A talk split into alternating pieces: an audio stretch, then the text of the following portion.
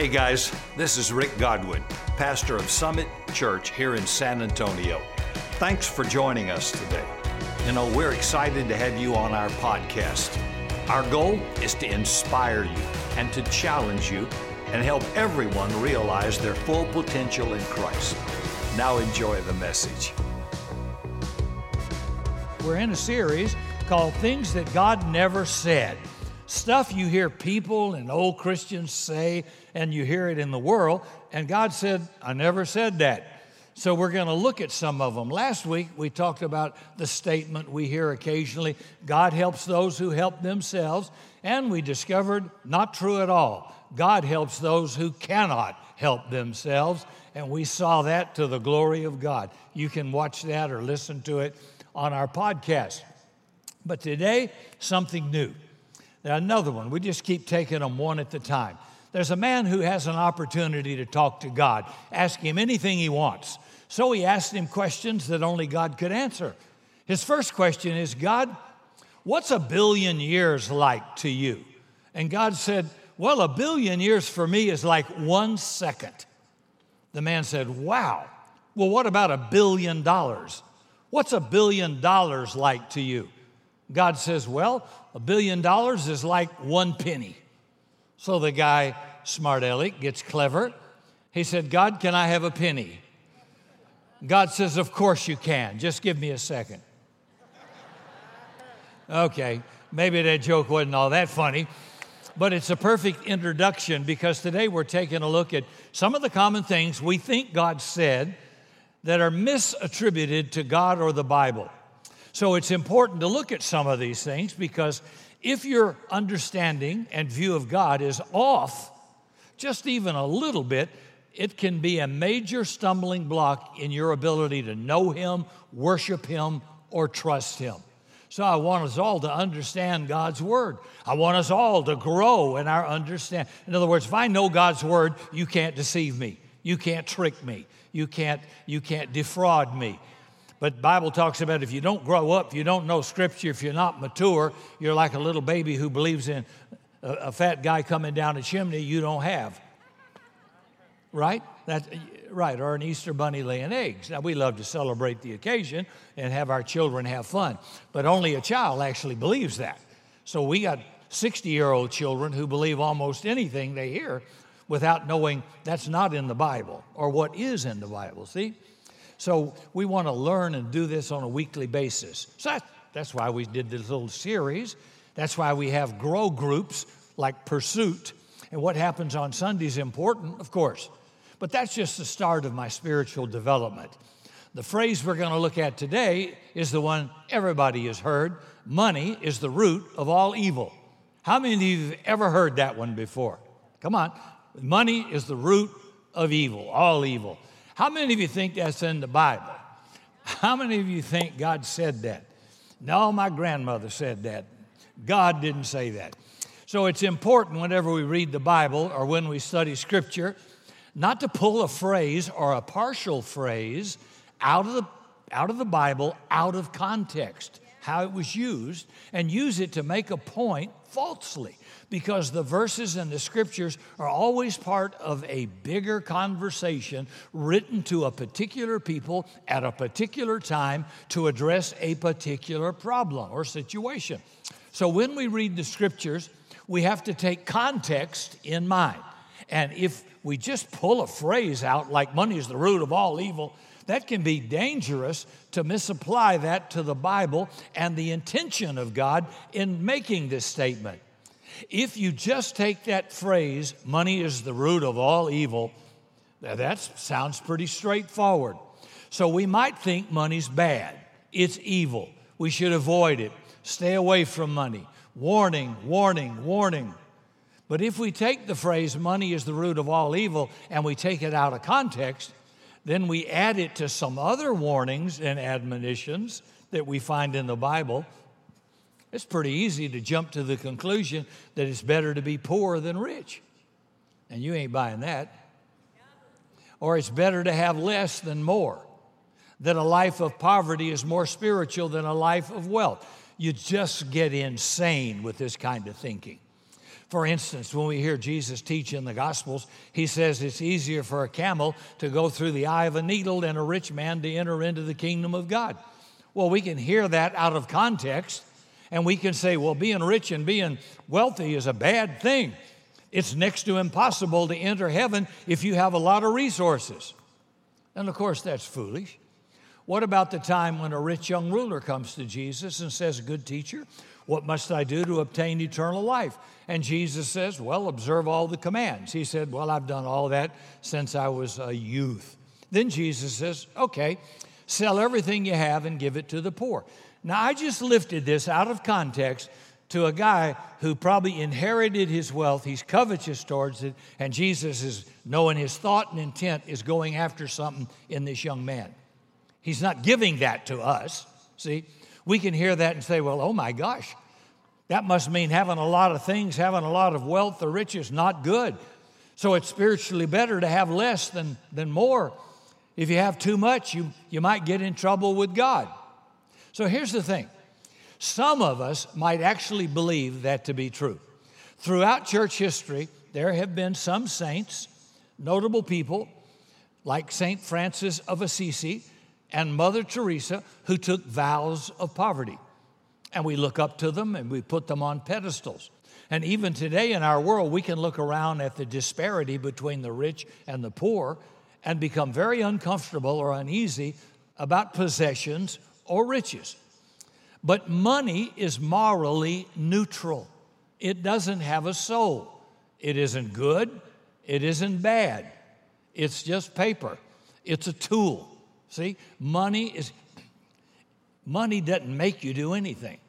If a drug deal just went down inside church and somebody dropped a $100 bill out of it, and I'm walking out to the cafe for a coffee and to say hello to a few people, and I pick up that drug money, it's no longer drug money, it's my money.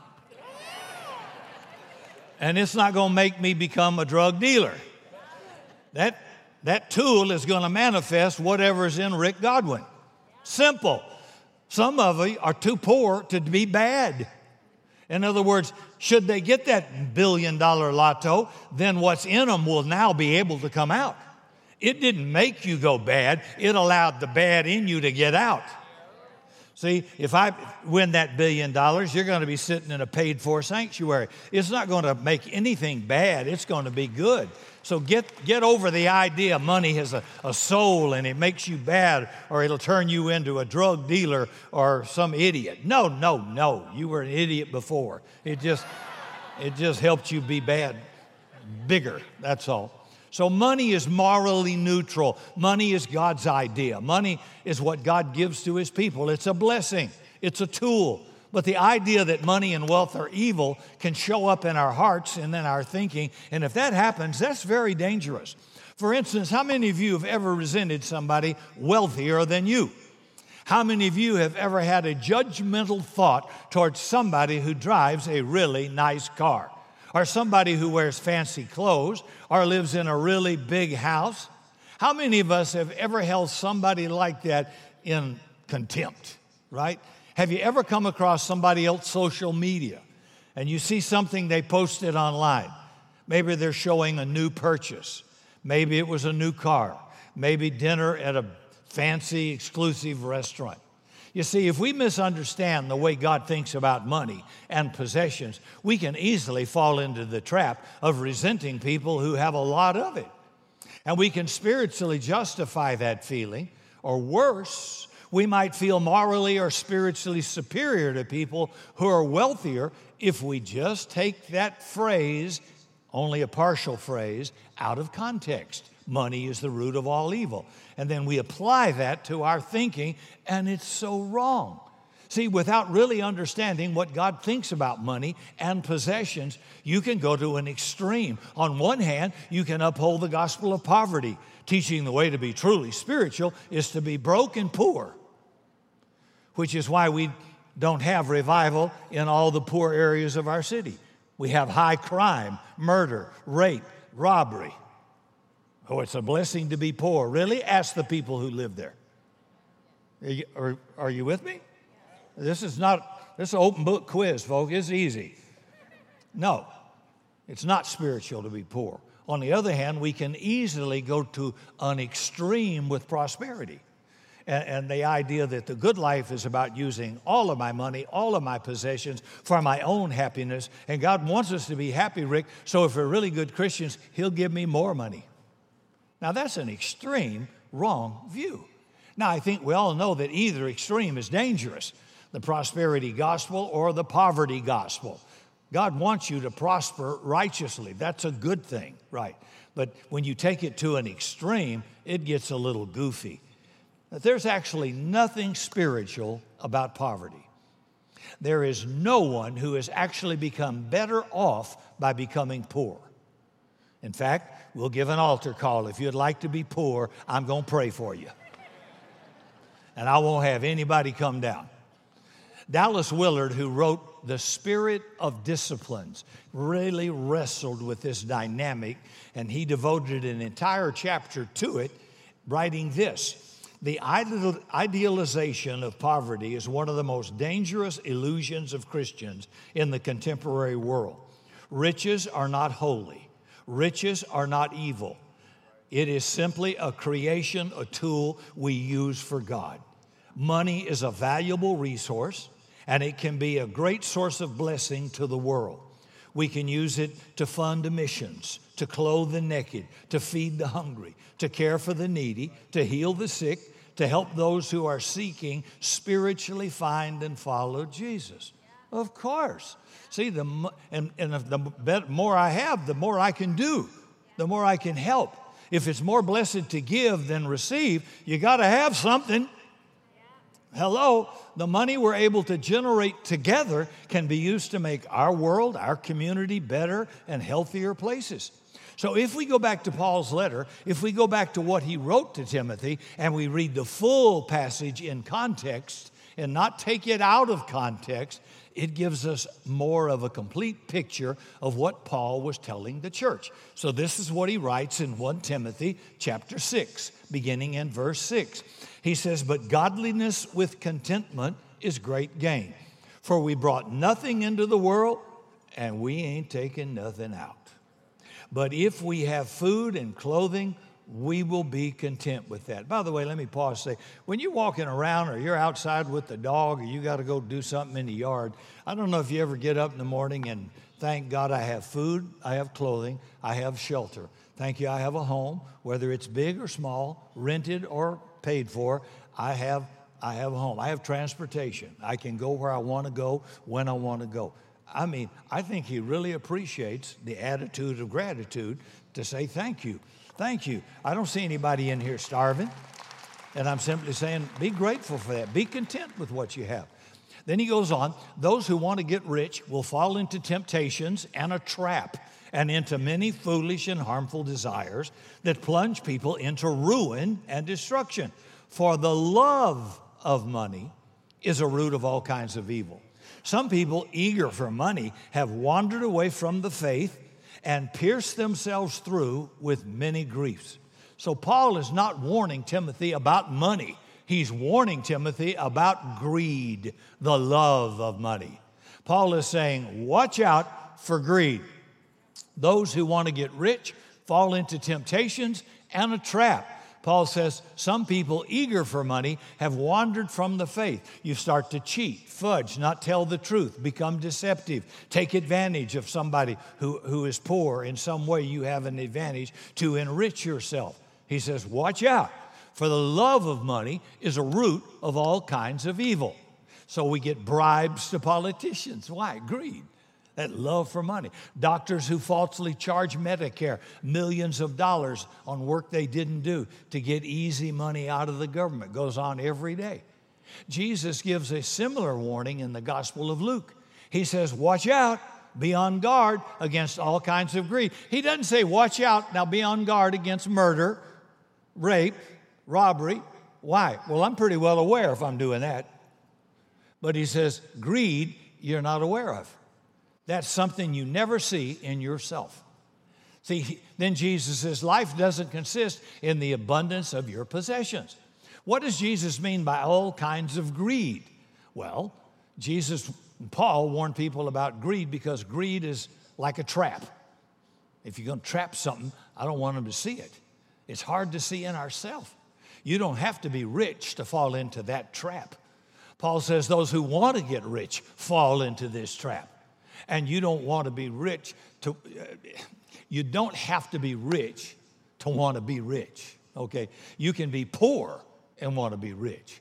You, you don't have to be wealthy to be eager for money. You don't even have to have a fortune to love money. Anybody and anybody with a lot or a little can be eager and love money, be greedy. And anybody can be controlled by greed. Now, such people usually don't spend much money, live modestly, keep it all safely saved so they can feel completely secure in the world. Others want the money to access social circles and to make themselves beautiful and attractive. And these people spend their money on themselves in lavish ways. Then other people want money because it gives them power over others. In every case, money is functioning like an idol. And yet, because of various deep idols, it results in very different patterns of behavior. I think this is what Jesus meant when he said, Watch out for all kinds of greed.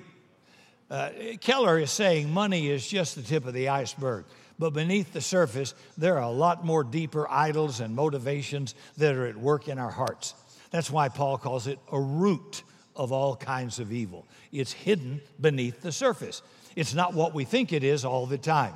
In other words, somebody who saves every penny and never spends any of it on themselves to feel secure and protected and in control of their life is just as selfish as somebody who spends carelessly on themselves to look attractive to others. So, for example, I've, i know people that have been on, uh, retired from the military, been on, uh, had disability, had Social Security, never gave a dime to the kingdom of God. Loved Jesus, never gave a dime. Why? Would you, would, would you think they think they're greedy? Would you think they think they love money? Of course they do, but they don't think they do. Why? Because I'm on disability or I'm on Social Security or I'm on uh, retirement from the military or government job or something like that. I've got, to, I've got to keep it all. See, they don't see themselves as greedy. They would see somebody that's a Elon Musk or somebody as greedy. Several years ago, I was speaking in Los Angeles and I had a chance to visit the J. Paul Getty Museum. It is an incredible art museum located in one of the most beautiful and expensive neighborhoods in Los Angeles. It's named after John Paul Getty, who was a multi billionaire. He was considered to be the richest living American at this time.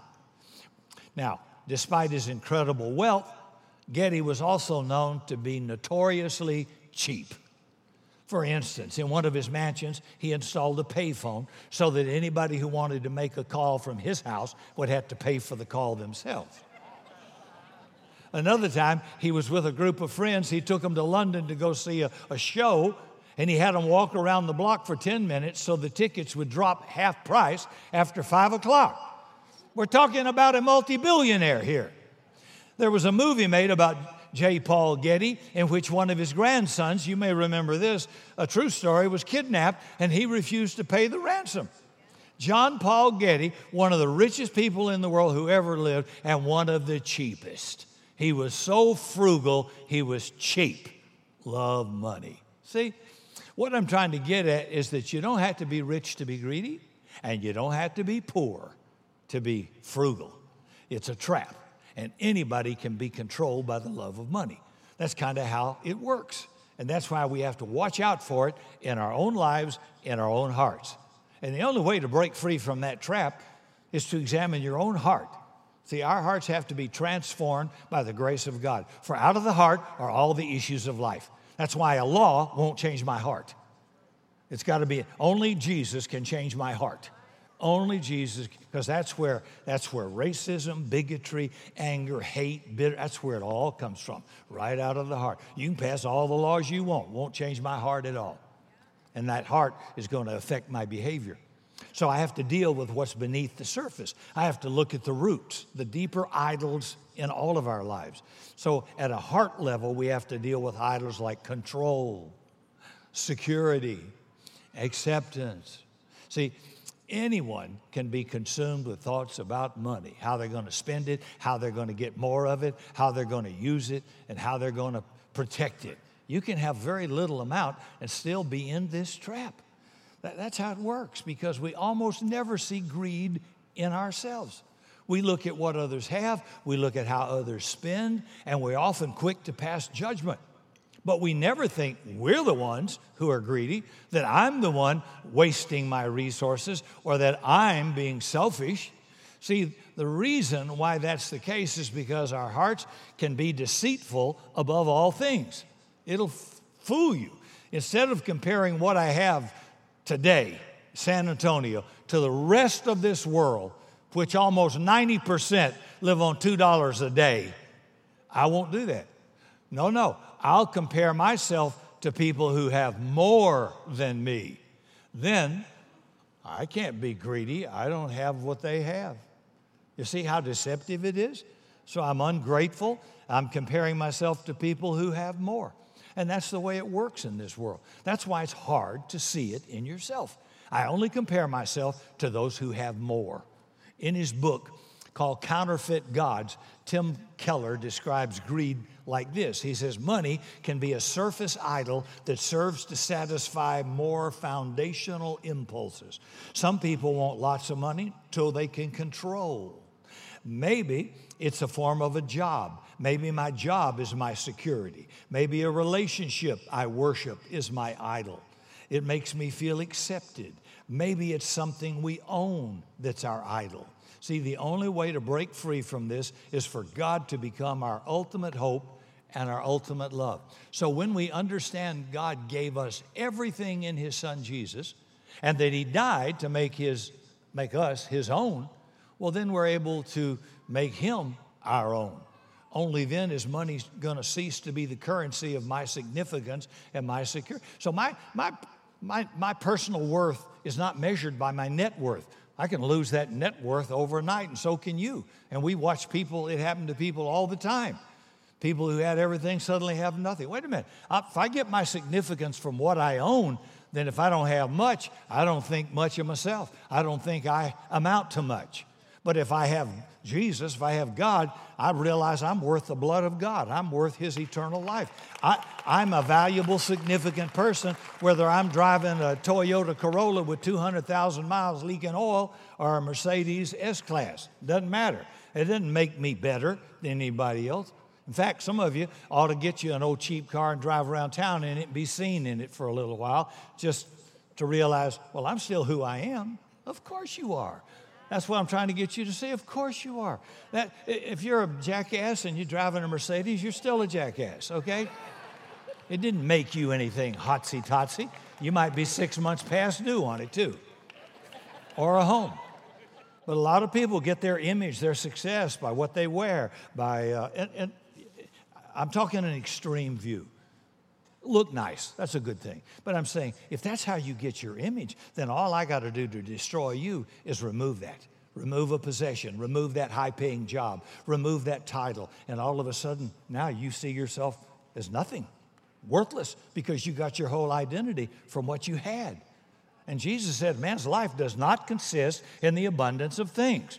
It's not against things, but that's not what makes life, he says, right? And that's not going to be my security. If money is your security, then money will be your chief source of anxiety and worry all your life. And I ain't going to give it that. No way. See? So, if we want to be generous and bless others with what we have received, the only thing that can break that power of greed over us is generosity. Generosity is the only antidote for the poison of greed. Poisons have antidotes, snake bites have uh, antidotes, and greed has an antidote. It's called generosity. And we need to learn it when we're children, when, it, when their favorite word is mine, mine, no, no, mine, mine. Selfishness. That's inherent in our Adamic nature. So, as parents, that's where we get a chance with these little ones where, to, to, to demonstrate generosity, to share what we have with others who don't have that and finally get happy about being able to share.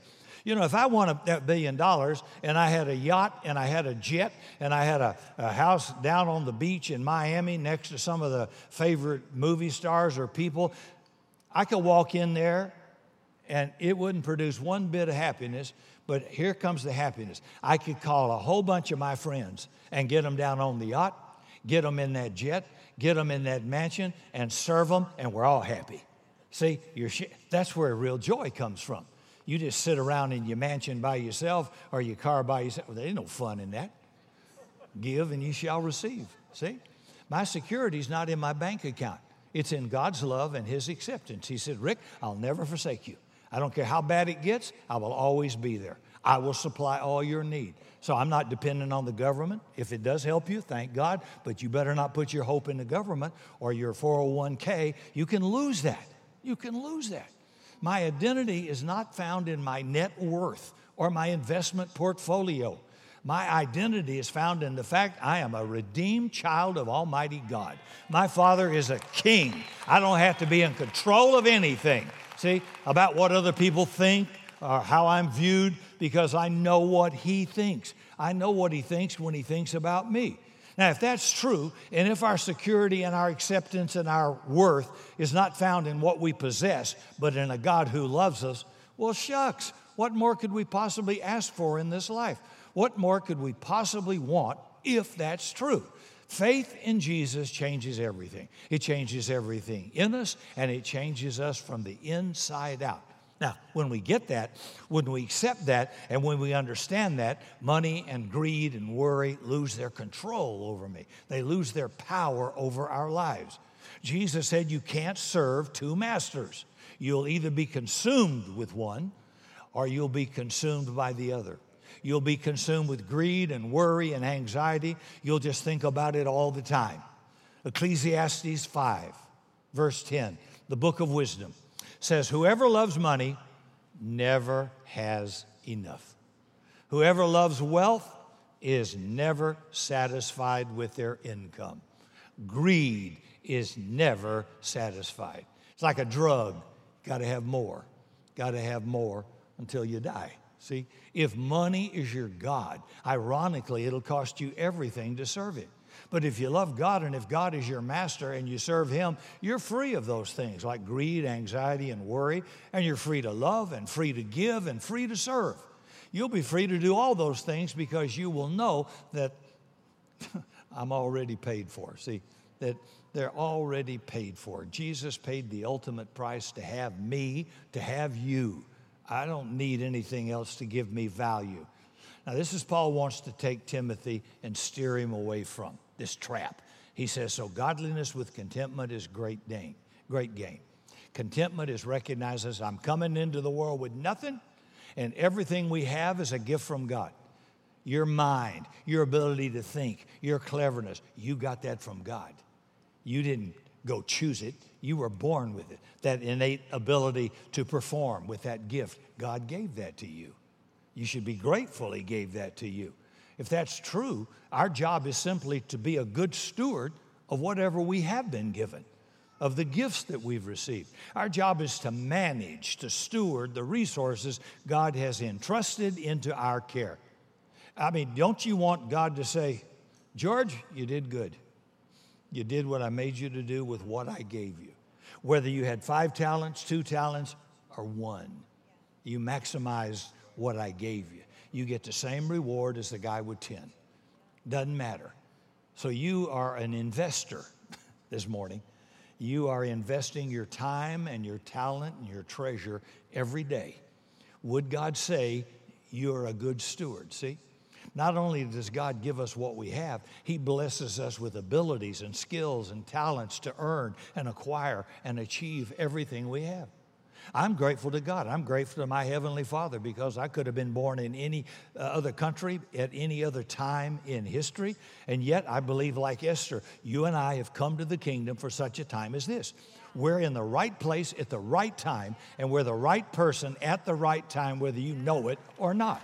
God didn't make a mistake. And everything I have and everything you have is simply on loan. It's a gift from God. And one day when I leave this world, I won't leave anything behind. There won't be a U-Haul it behind the hearse.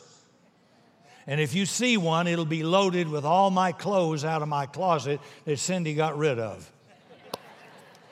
See, contentment is recognizing I came into the world with nothing and everything I have is a gift from God.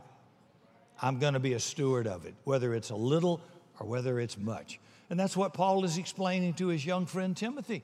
Paul goes on to say in chapter 6 command those who are rich in this world not to be arrogant, snooty, condescending to others, nor to put their hope in their wealth, which is very uncertain but to put their hope in God, who richly provides us with everything for our enjoyment.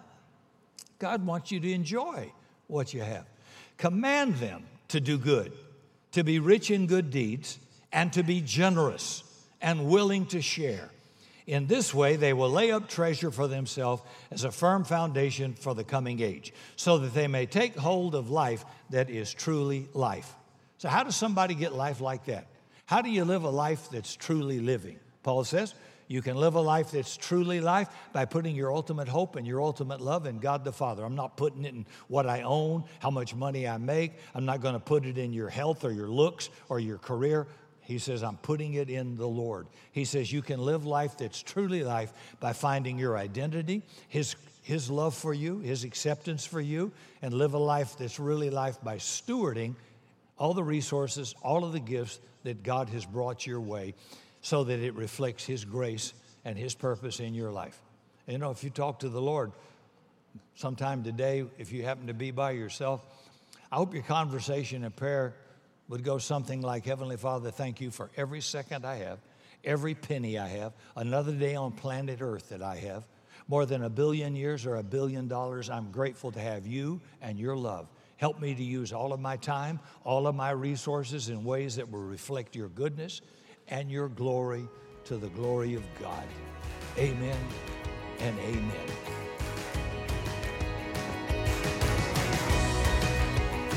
Hey, thanks again for joining us today. If you enjoyed the podcast, subscribe and share it with a friend. Follow me by visiting the links in the description. I'm praying today that God richly blesses you this entire week.